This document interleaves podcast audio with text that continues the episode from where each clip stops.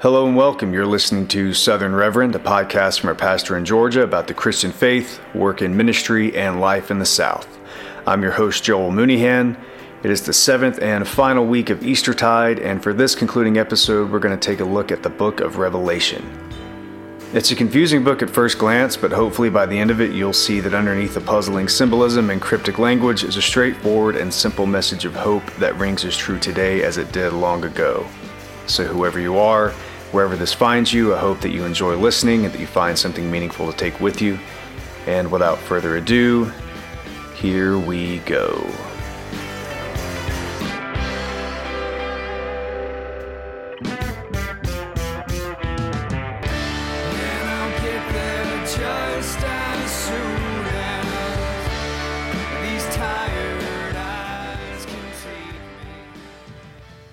Easter is the most significant event in human history. It began when the followers of an itinerant Jewish teacher began proclaiming that he was the Messiah after his death. Now, this would have been a hard enough sell on its own to anyone in their faith, because everybody knew that a Messiah who was killed was no Messiah at all. But his followers doubled down. Their contention was that he was the Messiah because he was still very much alive, having been risen from the dead. And then slowly, against all odds, the movement grew. At first, a quiet hum, then a low rumble, until it was a groundswell and the entire foundation of the world shook. Whether or not you believe the story is true, you have to square yourself with the inescapable and inexplicable fact that something happened. For centuries before and in the centuries since, powerful men and women have vied for the kind of influence that one lowly Jewish carpenter held. And rather than starting a military conquest or a social revolution, Jesus' ambitions were even higher. He came to conquer people's hearts, and his revolution changed the entire course of human history. People can argue all day long that there have been other fanatical religious leaders throughout history with strange and even powerful messages. There have been. And still, nearly every major world religion and cult movement has had to answer the question of what to make of Jesus. And for all the would be saviors that have come and gone, there's not another single person on whose life the entire calendar of history turns.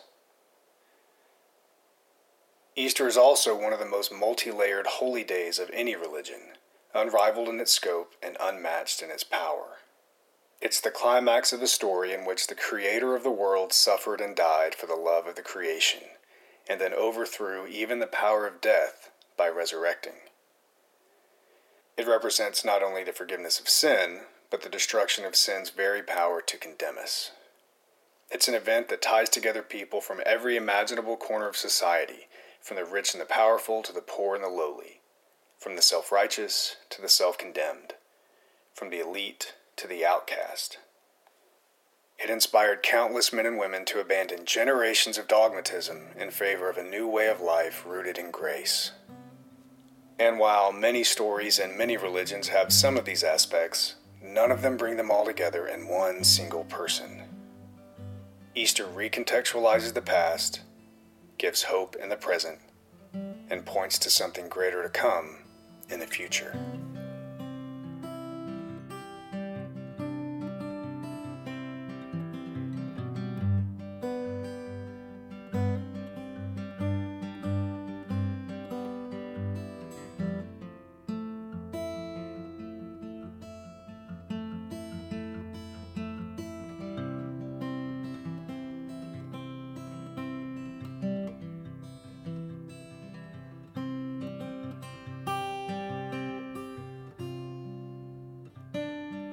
Outside of the Gospels themselves, the book of Revelation may be the single most analyzed book in the entire Bible, and for good reason. It's full of complex metaphor, esoteric symbols, and cryptic figures of speech. And yet, for all the mystery surrounding it, it's actually pretty straightforward. The problem is that the message is often lost in a sea of alarming and breathless warnings about its meaning, striking fear into the hearts of people concerned with its cataclysmic imagery. And while it does have the power to capture the imaginations of believers and non believers alike with its colorful description of characters and a strange narrative, these things often serve as distractions from the true message it's trying to tell us.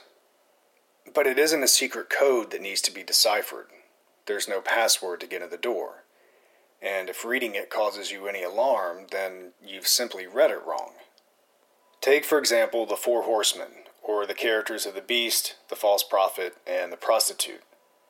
I've read countless books and heard numerous talks that read into these symbols any number of contemporary events and modern public figures. If you go back a generation, you'll find that people did the same thing a hundred years ago.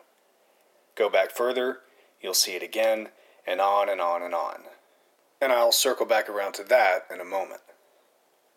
If I were to show you a magazine cover that depicted an elephant and a donkey in a boxing ring with the number 2020 written on the side, you would immediately take it to represent an election year in the United States with the two major political parties in a contest for victory. If I were to say Honest Abe or MLK, certain people would immediately jump into your head without me having to explain.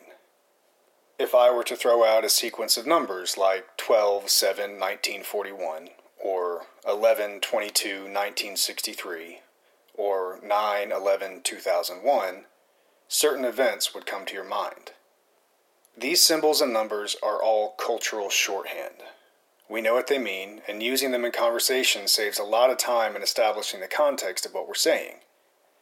But if someone, say, 2,000 years from now, were to see them, it might take them a little bit of digging to understand their significance. The writer of Revelation, a man named John, was doing a similar thing. His readers would have immediately understood his imagery who or what those symbols represented, and the cultural significance of using them. So, when you read certain things in the book of Revelation, you have to remember that you're reading them some 2,000 years later on another continent, in another language, and from a different culture. Now, this isn't to say that the symbols are meaningless to us or that there's nothing to discover within them. But when you take into consideration how many times people have taken those symbols and extrapolated meanings to predict future events or people based on past cultural symbols, you start to realize two things. One, that such literal interpretations have been proven incorrect time and time again. And two, and actually more significantly, that these symbols carry themes that beg the attention of people from one century to the next. That is what should grab our attention. It's the timelessness of the message and the urgent need people have to hear the hope it's intended to give us. For all that people read into the book of Revelation now and try to tie it to events from the past 2,000 years, the man who wrote it and the people who read it were dealing with their immediate historical setting. Things were dark and uncertain, and so the message to remain steadfast in their faith was important. Sound familiar? and it pointed to the reality that no matter what happened to them, Christ had already secured the final victory. Whatever it looked like, whenever it came, they could trust that Christ had it well under control. John's world then is not altogether different from ours today, and the message is no different now, even 2,000 years later. And so the meaning of the book of Revelation can be summed up in this the world in its present form is broken, troublesome, and even frightening. It's in conflict with itself, and it's at odds with the teachings of Christ, who did things like care for the outcast and pray for the forgiveness of his adversaries, and who taught things like love your enemy and bless her to the poor in spirit, and do unto others as you would have them do unto you. And yet, into that brokenness, Christ still speaks and acts through those who pledge the allegiance of their hearts to Him. And He is still doing something amazing for those who are willing to see it themselves and who are willing to reveal it to others.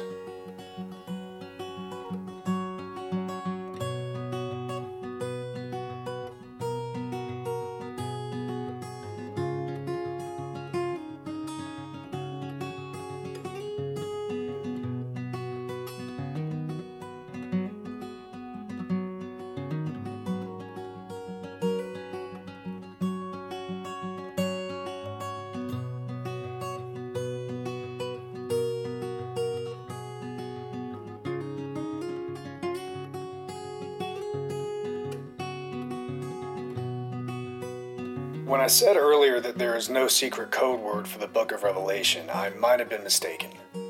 But it isn't some complex equation or a long lost cipher. It's simply a single phrase from a single verse with a brief grammar lesson. The verse is Revelation 21:5, and the phrase is Look and see, I am making all things new. These are words spoken by Jesus from his throne. Now, bear with me for just a moment. The verb here that we translate into making is the Greek word poio. The form it takes in Greek is present tense, indicative mood, active voice. Present tense, meaning it's happening now, indicative mood, meaning it's a statement of fact, and active voice, meaning it's ongoing with no definitive end. For example, if I say, I cook dinner, you would take that to mean that there are times when I cook dinner, but I'm not actually doing it at the moment. But if I say I am cooking dinner, you would take that to mean that as we speak, I am in the process of preparing a meal and that I haven't finished doing it yet. Jesus says, I am making all things new. This isn't something that he does once in a while. It isn't something that he did before or that he will do at some point in the future.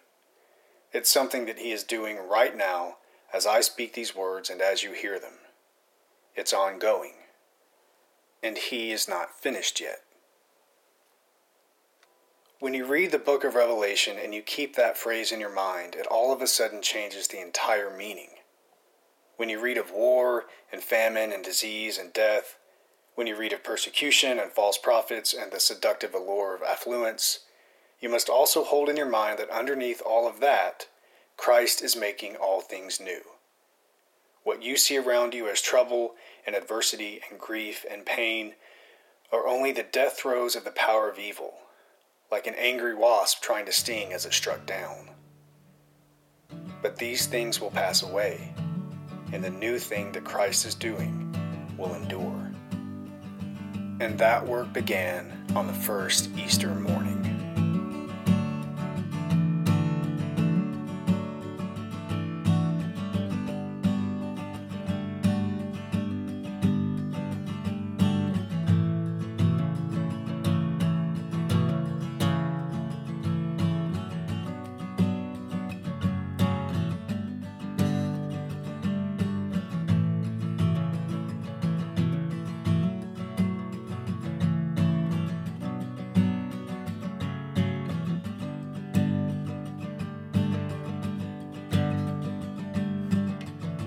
So, where is Christ? I hear people ask.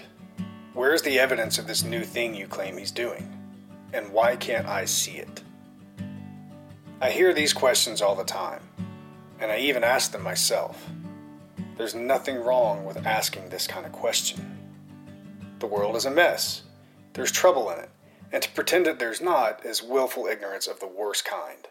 But when Martin Luther looked at a church structure that was abusive in its power and had turned away from the fundamental precept of the free and abundant grace of Christ for all people, he didn't say, Where is Christ?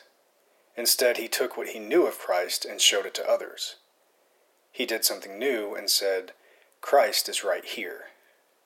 When early abolitionists looked at the dehumanizing and wretched slave trade, they didn't look at it as evidence of Christ's absence. They looked at it and said, what can we do to show that this practice has no place in the economy of Christ's kingdom? They did something new and said, Christ is right here. And when Martin Luther King Jr. saw a segregated American South, he did not bemoan Christ's powerlessness to change it. He used the redemptive power of Christ and the grace in Christ's teachings to show that there's a better way for all of us to live together. He did something new and said, Christ is right here. We often look at the world around us that's hurting and we say, Christ, where are you? Why aren't you doing something about this? And I think that more often than not, Christ looks back at us and says, Where are you? Why aren't you doing something about it? God gave us minds to think through problems and wills to act in solving them. And most importantly, he gave us hearts to care about those around us who are afflicted by the evils of the world. The question isn't what is Christ doing and why doesn't he do it sooner? The question is, what are we doing and why have we waited so long to get started? Christ is here. He's doing a new thing. But as the saying goes, Christ has no hands but our hands, no feet but our feet.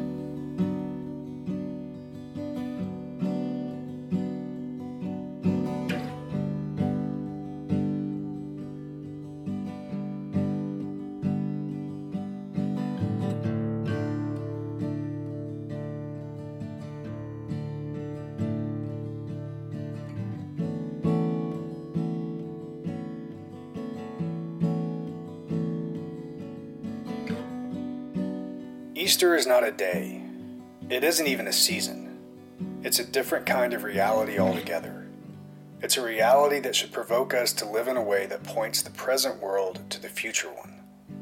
One in which Christ's kingdom is revealed so that everyone can rest in the assurance of their rescue from bondage, the forgiveness of their sins, the restoration of broken relationships, and life beyond death.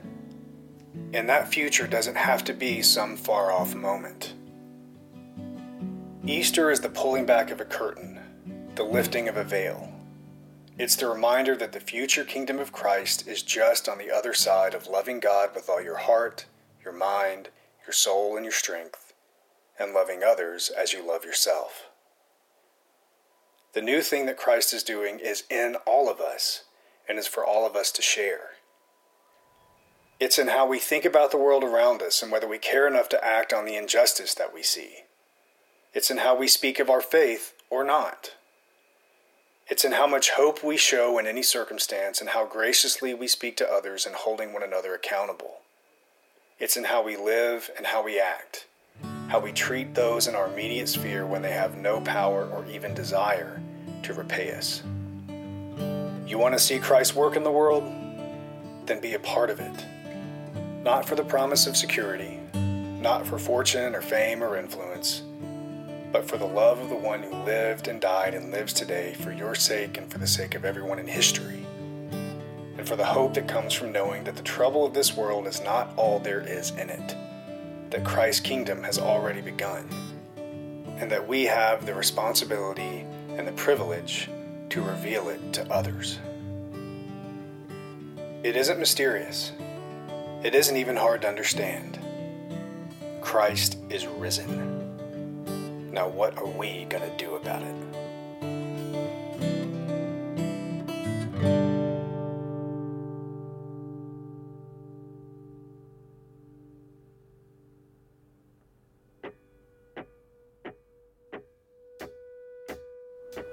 Thank you all for listening to this episode of Southern Reverend. If you've been listening along since episode one, I hope that this series has deepened your understanding of Eastertide and what the resurrection of Christ means for us even today.